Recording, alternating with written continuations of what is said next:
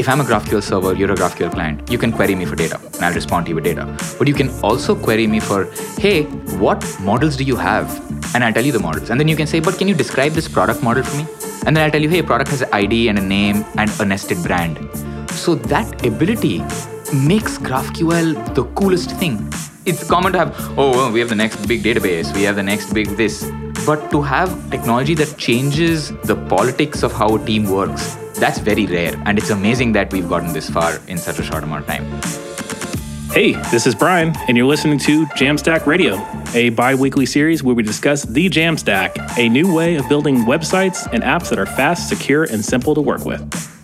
Jamstack Radio is brought to you by HeavyBit, a program dedicated to helping startups take their developer products to market. For more information, visit heavybit.com. If you're interested in being a guest on the show, or if you'd like to suggest a topic, find us on Twitter at Jamstack Radio. So, welcome to another installment of Jamstack Radio. In the house, we've got Tanmai Gopal. Hi, folks. Uh, I'm Tanmai. I'm one of the uh, founders at Hasura. We do GraphQL for uh, on Postgres. Cool. I mean, yeah, let's just start there. What is Hasura? Like, what sort of problems are you guys solving? Absolutely. So, the core of the product is essentially that we help teams kind of start getting productive with GraphQL super fast, especially real time GraphQL, because real time GraphQL is a little hard to do. What do you uh, mean by real time? Like GraphQL subscriptions or Okay, live gotcha. queries. Basically, like you want to build an application that's kind of reacting real time to things that's happening in the backend, right? Okay. And so we kind of provide that API layer and we create that API layer automatically on top of an existing database or a new database. So today we have Postgres, eventually we'll have other databases as well. But that's kind of what the product does. So the aim is to kind of help people get productive with the CRUD and the real-time part of GraphQL. Yeah. So typically if you look at an application, a bunch of it is CRUDy or you know needs real time and then the other bunch of it is has uh, you know business logic implications Yeah. so we want to help people with the crud and the real time portion of it so that you can delegate that part to hasura and then Yeah. you can do the rest you know in your favorite graphql framework however you want to write the server So, when you say like Postgres specifically, one, why Postgres? Is it Postgres only? And it, do you have to have your own database to use with Hasura? Right. right. So today it's only Postgres, and you need to kind of own your own database. So Hasura is an open source service.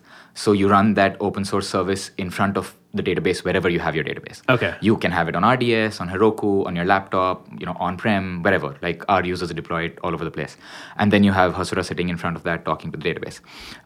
Why Postgres? Because Postgres is the best database. Okay. I mean, there is no other database, uh, but but Postgres is a really good uh, general purpose application database. Like if you're starting to build an application today, one of the best choices that that you could make is Postgres. That's one. There is also a strategic implication to using Postgres because if you look at a lot of new databases that are being built today, you know, like the non-relational planet scale databases, like Yeah. there's CockroachDB, there's Cockroach Labs uh, that's building Cockroach DB, there's Yeah. Yugabyte, there's Timescale DB, which is a time series database, there's Citus DB, which is kind of like scalar Postgres. So all of these may not be Postgres underneath, but they all speak the Postgres protocol. Gotcha. You know what I mean? So Yeah. it's like if you had an application that could speak to a Postgres database, you know, you can you can switch that out and replace that with uh, with something else, sort of.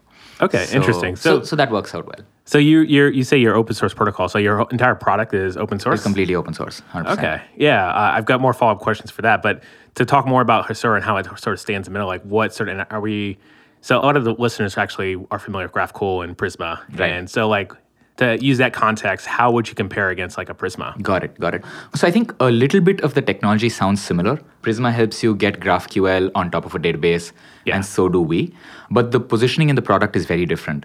So, uh, for example, Prisma is like what is traditionally called an ORM in your, if you're building an application, right? Yeah. You typically have a front end, a backend and a database. Yeah. And then the backend has to talk to the database, right? Like whatever business logic you write has to talk to the database. And that uses an ORM. So if you were using Java, you would use like a JDBC connector. If you were using Rails, you would have Active Record. If you were Yeah. using Python, you'd have SQL Alchemy. With Node, you'd have Knex, Sequelize. So these are the traditional ORMs.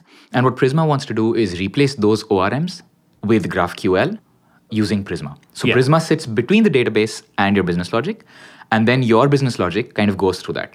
Okay. We're very different. We're more like AppSync Okay. where we're saying that hey write your own graphql service just the way you want to you, you use prisma don't use prisma whatever you want to do but the crud and the real-time portion of your graphql um, of your graphql api that's the bit that we'll do so what hasura does is it gives you that graphql api on your database but it gives you access control so that you know you can i mean it's not like direct access to your database but hasura also does schema stitching so that what you can do is you can have your own GraphQL services. You know, they can be in serverless functions, they can be microservices, they can be written in Java, talking to Oracle, doesn't matter. Yeah. But you can stitch that together with Hasura schema. And then your app can use, hey, I want current real time stuff that's high performance out of the box with Hasura, but I need to make a payment API.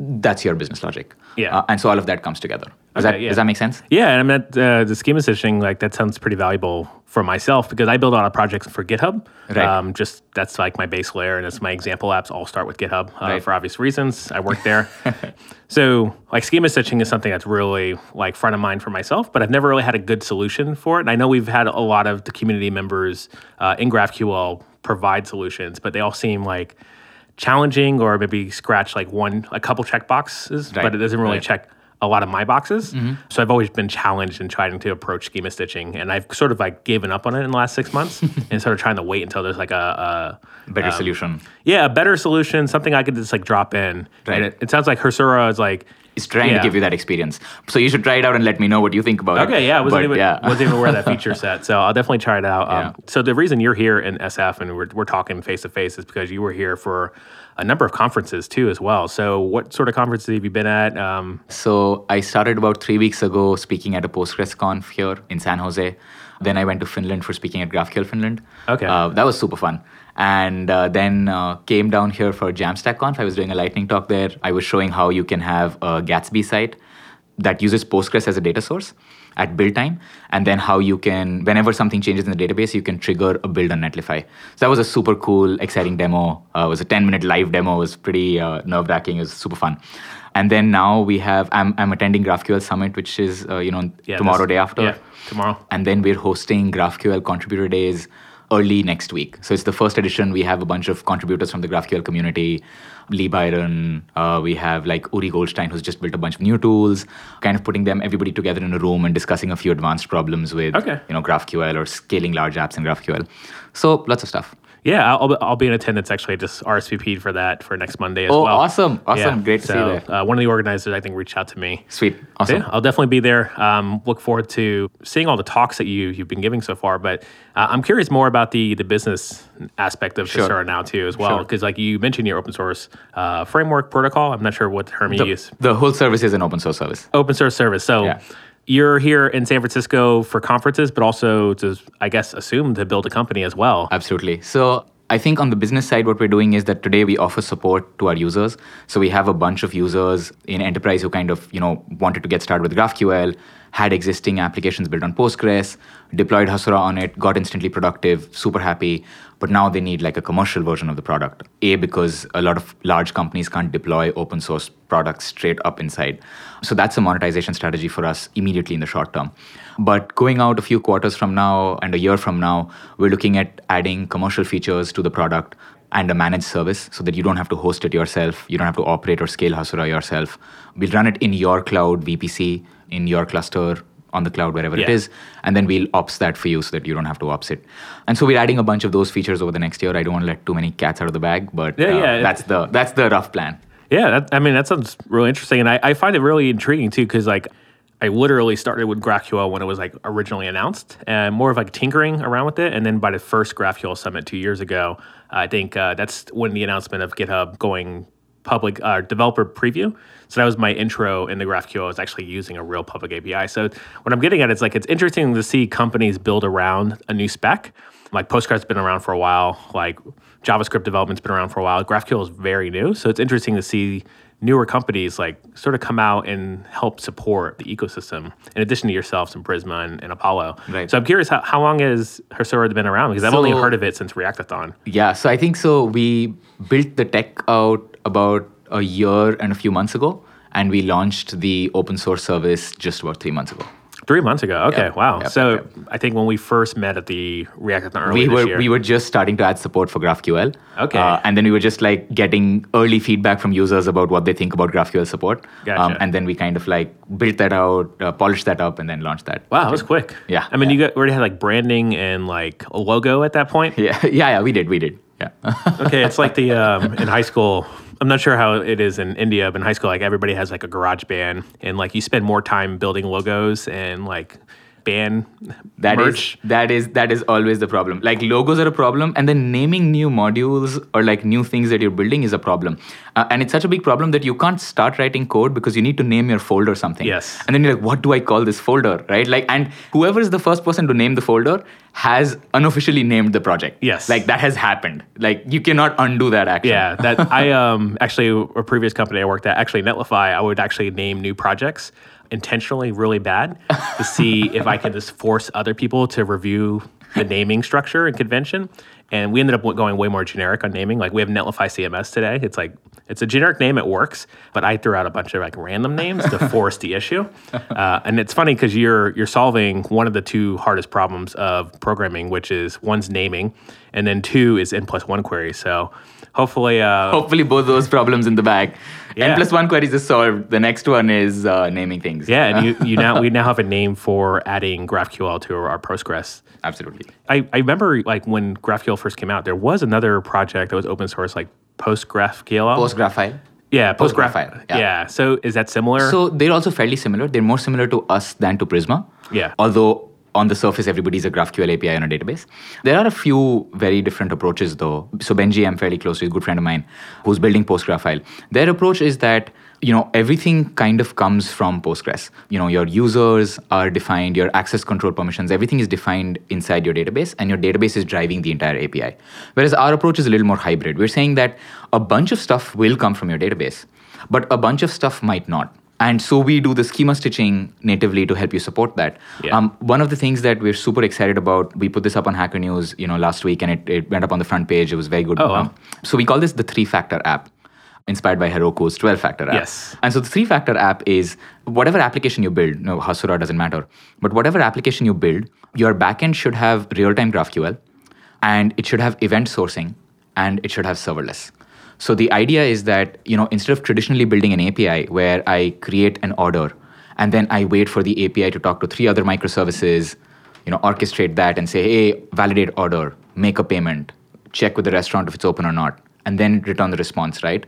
Instead of doing that, the approach that you can take is create the order, get an order ID as a response, subscribe to the order ID to see what changes are happening on the app because it's real time. yes. So for the user, the user doesn't have to wait, right? The user has this experience of saying, create order, chuck, created. Now you have like three tick boxes, you know, waiting to happen.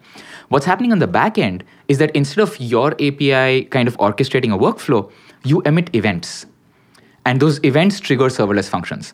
And that is super cool because people want to move to serverless, right? And when people want to move to serverless, they need this event system.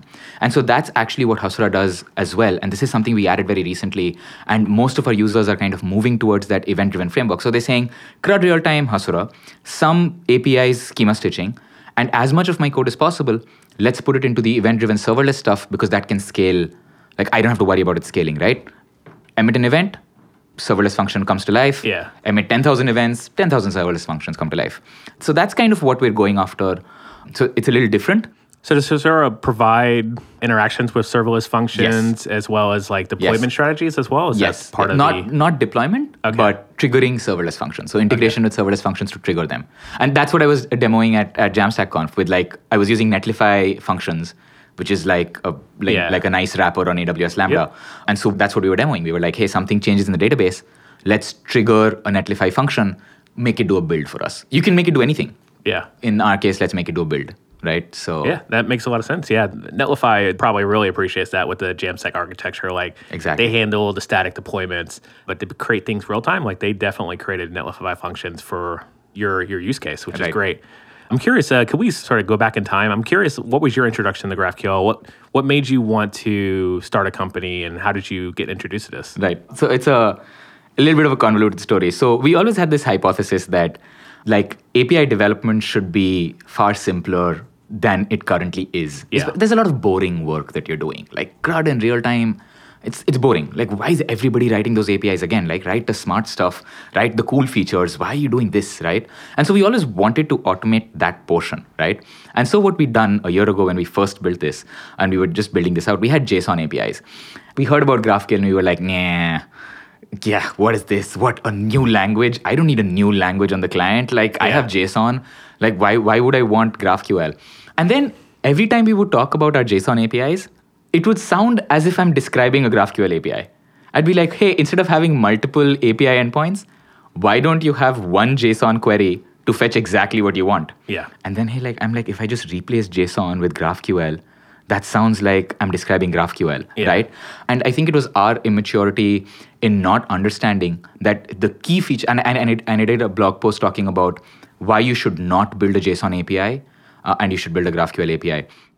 And the key insight for me was what's awesome about GraphQL is is not the query language. Like Falcor, Netflix Falcor has it, you know, OData is another spec. They all allow you to fetch data in a single query, you know, avoiding that whole multiple REST query problem. And so did our JSON API. But the coolest thing about GraphQL and any GraphQL server is introspection. Like every GraphQL server, like if I'm a GraphQL server, you're a GraphQL client, you can query me for data and I'll respond to you with data. But you can also query me for, hey, what models do you have? And I'll tell you the models. And then you can say, but can you describe this product model for me? And then I'll tell you, hey, a product has an ID and a name and a nested brand. So that ability makes GraphQL the coolest thing because that's what's happened in the community. Everybody has built such amazing client-side tools. App Yeah. developers have an amazing experience. Like imagine the experience that, you know, I have an IDE. And in my IDE, when I'm building an Android app, I'm getting an autocomplete for my API. Yeah. That's insane, right? Like that experience for an application developer is, is, is amazing because I don't have to go to like an Excel sheet where there's documentation Yeah. or Swagger where there's documentation uh, or worry about like a typo. My ID is giving me that feedback because the community has built tools to like use that introspection of the GraphQL server, you know, to build cool stuff. Like you have Apollo clients doing caching for you. You have this ID tooling. You have um, Ivan at API Guru who's built a GraphQL Voyager, which kind of visualizes your GraphQL Yeah. API for you. So that's really what makes GraphQL amazing, right? It's the ability for GraphQL to spawn community tools like us or like anybody around it.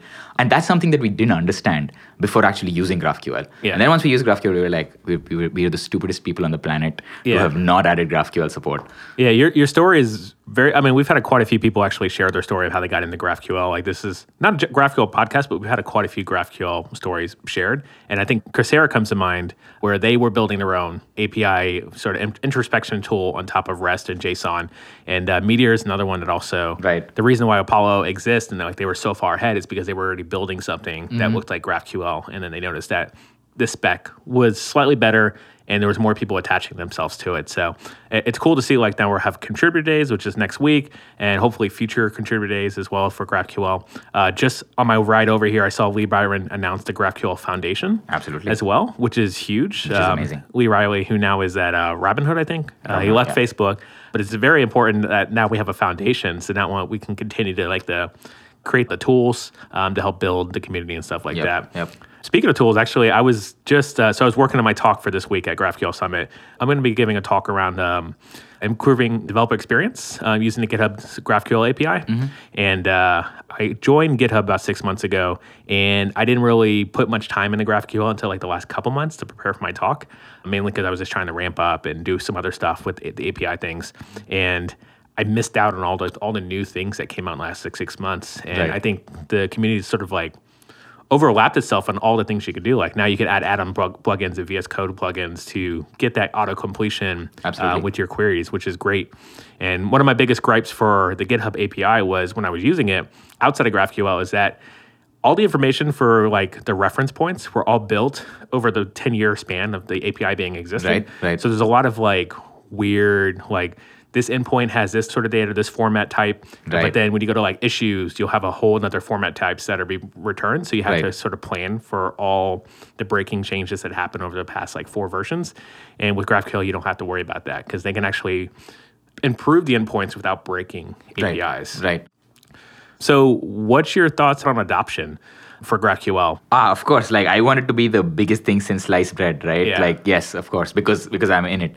So I have a few data points on this, but I think that replacing a huge chunk of your API with GraphQL is going to happen. It makes a lot of sense. What doesn't make sense to me is replacing 100% of your APIs with GraphQL. Like I would still do auth with REST APIs just because there's so much good infrastructure around OAuth 2 and JWT and stuff like that. I, I don't want to reuse that. I don't want to reinvent the wheel for that, right? And like stuff like binary stuff, like uh, you know file uploads, large streaming media uploads. Like, I would rather just use the existing APIs. They've solved that problem well. But for the data portion of stuff, like, I don't mean the database, but I just mean like the, the data portion of your app, right? GraphQL should replace that and will replace that. The very cool thing that I've seen with GraphQL, which I've not seen with any other technology, is that when GraphQL came out as a spec, it got immediate adoption in like old school enterprises. Yeah. One of our clients is a Fortune 500 healthcare company who you'd not typically associate with like modern software or they're on the bleeding edge, but they adopted GraphQL instantly. The second it came out, the architect looked at it and said, We have a huge problem with our internal platform and people who are building apps internally using these APIs that we have. And we have so much of this documentation problem and people talking to each other. We want GraphQL. And then when we released like our high performance GraphQL blog post, they used it, evaluated it within weeks, and they're on it. And that's insane. I work closely with a Fortune 3 bank. They started using GraphQL two years ago they forked the first version of the Facebook GraphQL spec. And they started using, I mean, two years ago.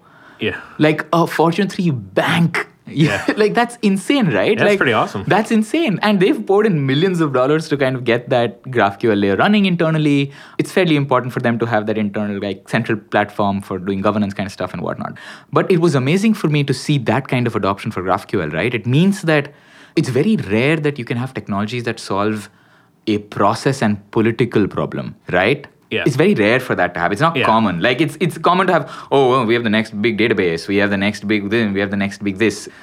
But to have technology that changes the politics of how a team works, right? Yeah. That's very rare. And it's amazing that we've gotten this far in such a short amount of time. So GraphQL is gonna stay. Yeah, yeah, I'm I'm I'm sort of banking on that as well. Yeah, so if someone wants to get started with Hasura, like we have a Postgres app, or they're interested, like what's a good place to? Um, so just head to the website. We have a try it on Heroku thing. We're the number one button on Heroku. We're the number one thing that's Oh, deployed really? to Wow. Heroku. Yeah. Congratulations Um, on that. That's that's good. I, I opened up the Heroku uh, ecosystem page like last week, and I saw, hey, number one is Hasura. Like above everything else. Uh, that was insane. So that's the fastest experience. You can go to the website, click on try it on Heroku. You'll have your Postgres and a Hasura provisioned within like 30 seconds. Use the UI, you know, make a table, get your GraphQL API instantly. Like within a minute, you'll have your first API, your first Nice. database. Cool. Well, Tanmai, thanks for coming on and talk about Hasura. Uh, I'll transition us over to Jam Picks. So these things are things keeping you going: food, music picks, technology picks, all the above. And since you're so well prepared, would you like to go first as our guest? Absolutely. So I'm from all over the country in India. Uh, I, I I'm technically from the north. I lived in the west, and I spent like the last decade in the south. And my favorite kind of food is a South Indian breakfast. There is nothing nothing in the world that comes close to a South Indian breakfast. And if any of you are listening in on this and you have not had a South Indian breakfast and you want a connoisseur's introduction to it, please hit me up on Twitter and I'll take you to a bunch of places in the Bay Area and we Oh, will have a. South Indian breakfast. You can actually get it here. Yep, yep, yep, yep. There are Yeah. a bunch of nice places that have Yeah. it. Well, you'll be here for a while, so I need to hit you up Absolutely. for sure. Any other picks for us? If you're reading something and you want like the next book to read, and if you're into science fiction, I would highly recommend uh, The Three Body Problem. It's by a Chinese uh, author called Cixin Liu. It is the most mind expanding book that you will ever read, and it's very contextualized to, to the way China sees itself in the way the space race is kind of evolving and it's it's amazingly insightful um, it's very well written amazing ideas and so you should definitely give that a read All right, so I've got some picks, and my first pick is going to be GraphQL Summit. So it's happening this week. By the time this comes out, the videos will be on YouTube. So to check out my talk uh, on the GitHub GraphQL API. Also, one of my coworkers will be talking about how to build, how we built the GitHub GraphQL API. So it's probably the most uh, detailed uh, information uh, to date as far as what GitHub's done. So check that out. And also check out my talk from last year about if you're interested and you don't have a Postgres API and you just have a REST API that you want to get GraphQL in. Uh, I did a, a, a lightning talk on working with complicated APIs uh, the same way. And I talked about building wrappers, uh, so gateways, um, using leveraging existing tools like Launchpad, which now you can use like serverless functions to do this as well. Got it. So check that out if you're interested. I also I have a, a Reddit I've been actually following as of recent, which is Frugal Male Fashion. This Reddit actually provides like awesome tips on like things that are on sale and clothing. And I mentioned this because I've been, since I lived in the Bay Area, I've been using Amazon to buy all my t shirts. So previously, um, the now forgotten American Apparel, you can get like $4 t shirts, American Apparel shirts. So when I moved here, all I did was go to meetups and collect tech t-shirts, and I realized those were the most comfortable t-shirts. So I was like, well, I don't really want to like wear other people's brands, but I'll wear this shirt because it's so comfortable. So I started buying them on Amazon for like three or four bucks a pop. And then American Apparel went out of business. So I've recently discovered, thanks to Frugal Male Fashion, that uh, canvas tees. Uh, I've been using, uh, buying a lot uh, tall tees.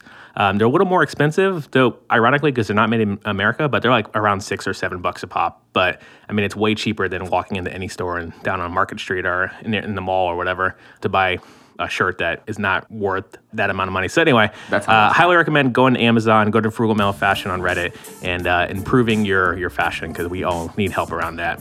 So that's all I have for picks. Uh, again, Tanmai, thanks for coming on, chatting Thank about you. Hasura and GraphQL and the future of GraphQL. And listeners, keep spreading the jam. That's all the time we have for today. If you're interested in being a guest on the show, or if you'd like to suggest a topic, find us on Twitter at Jamstack Radio. To learn more about HeavyBit, visit heavybit.com. And while you're there, check out their library. It's packed with amazing talks on sales, marketing, product, and general management from founders of developer tools companies and other industry leaders.